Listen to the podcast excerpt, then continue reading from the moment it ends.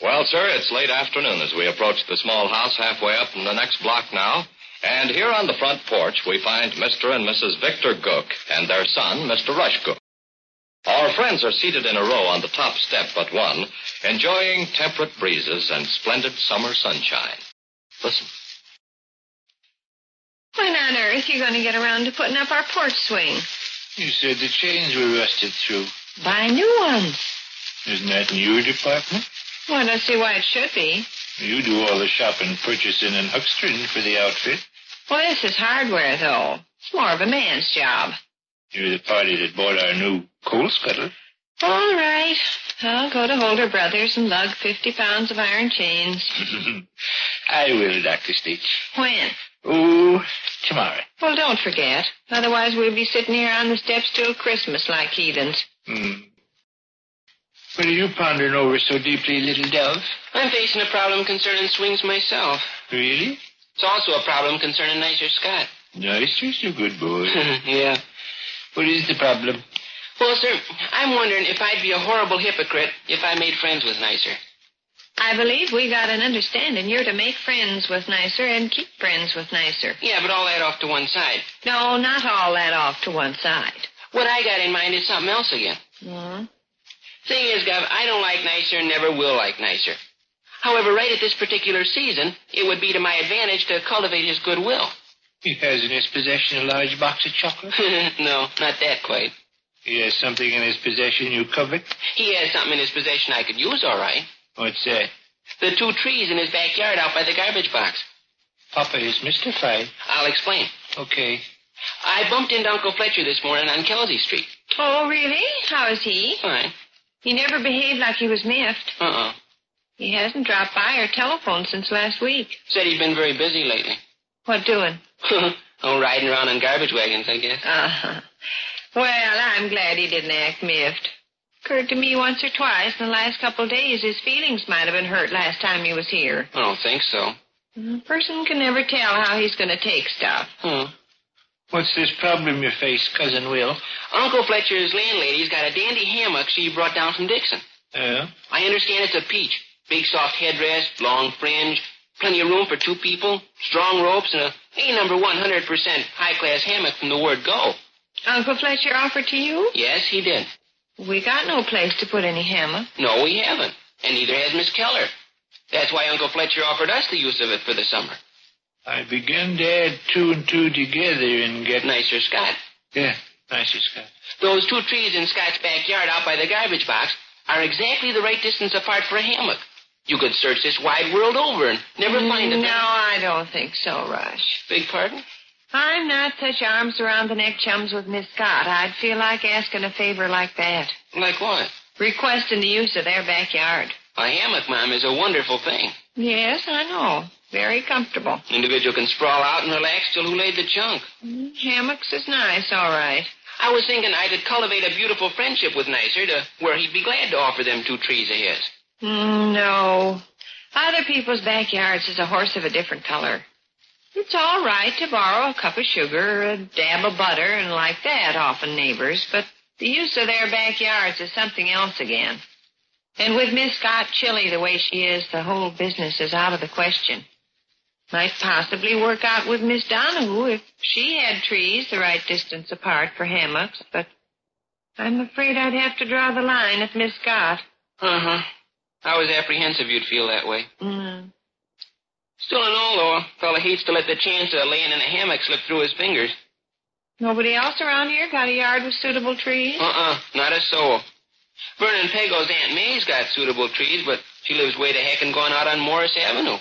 Maybe you better just forget it then. Hammock could certainly be swell this summer. Have you sounded out nicer on the matter, Sam? Yes, I am. What was his reaction? About what you'd expect. I told him about it this noon, and a while ago when I come up the alley, he was standing out in his backyard with an axe. Axe? He was staring intently at one of the trees. Hmm. His idea was to terrify me, see? He wanted to give me the impression he was playing with the notion of chopping down one of the trees. Oh. If he chopped down one of the trees, of course, it'd remove all hopes for a hammock. Hmm. Well, couldn't you and Nicer work out a deal on a cooperative basis? How you mean, Gov? Cold-blooded, down to the bone business, undiluted by the milk of human kindness. I don't catch on. Well, you have a hammock. Neisser has the location for a hammock. Hammock and location are each worthless without the other. Couldn't an arrangement be set up whereby the two of you could pool your assets and obtain something to your mutual benefit? Huh? I have this in mind. You lay in the hammock on Mondays. Nicer lays in the hammock on Tuesdays. You lay in the hammock on Wednesdays. Nicer lays in the hammock on Thursdays, and so forth. Hmm. Neither guy could feel obligated to the other. What would you think of that, Mom? Well, I couldn't ever bring myself to ask Miss Scott for the use of her backyard. Well, she'd be enjoying the use of your hammock, though. Be me asking the favor. Yeah, I suppose. Sure. And then there's also the angle of Uncle Fletcher. What angle's that? If I accept the hammock and find a place to put it, he expects to lay in it considerable. You say so? Yeah. Uh, A satisfactory schedule could still be worked out. Establish an understanding with Uncle Fletcher whereby he's at liberty to lay in the hammock every day in the week between the Other hours. angles, too, Gov. Yeah? My friends, Nicer's friends, my relatives, Nicer's relatives, you and Mom's guests, Mr. and Miss Scott's guests. Would they all expect to lay in the hammock? Well, wouldn't they? I hadn't considered that aspect of the situation. Mom's pal Miss Kreider calls frequently, and about three out of every four times she calls, she has to lay down on account of a headache. Wouldn't it be natural for Mom to say, Miss Kreider, go outdoors and stretch out in our hammock a few minutes? Hmm. Hmm. I doubt if I'd say that. Be natural for you two. And then, Gov, there's Hank Gutstop. He likes laying down better than eating dinner. If he found out you were the proprietor of a hammock, he'd be on hand every afternoon. Hmm. Then there's Miss Scott's brother. He's in town a lot. And all my friends, Smelly Clark, Bluetooth Johnson, Rooster Davis, Leroy Snow, Leland Richards, Russell Duncan, Milton Welch, Cracky Otto, whole slew. That hammock will resemble a can of sardines on brisk days. Uncle Fletcher's landlady will be another party that'll expect to enjoy it. After all, it's her property.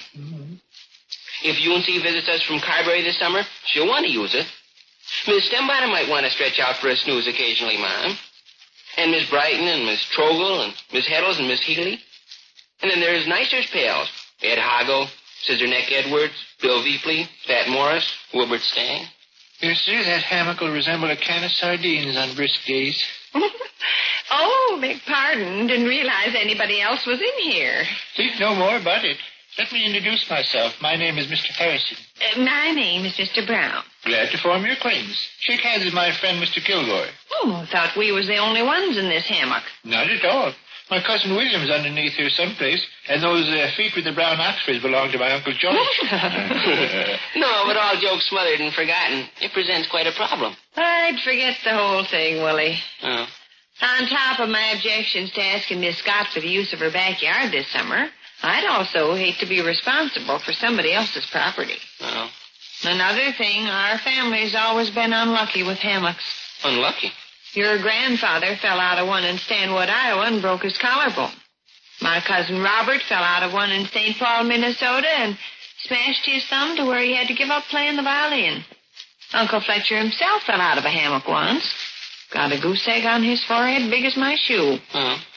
course, I don't make anything superstitious out of that or anything, but, you know, Oh. no sense in waving the red flag at the angry bull. Oh. So, take it all in all, maybe you better thank Uncle Fletcher for the hammock very kindly next time you see him and say you're afraid it won't work out. Oh. Don't you think so? Okay. I like the notion of a hammock out in Scott's backyard on a good brisk day. A lot of people after it, you mean? Uh-huh. Darn it, I never knew this hammock was occupied. Perfectly all right. Crawl right in. I'm Mr. John Williams. I'm Mr. Sam Jackson. Meet my son, Harry. Where's he? Down on underneath here someplace. Oh, Harry,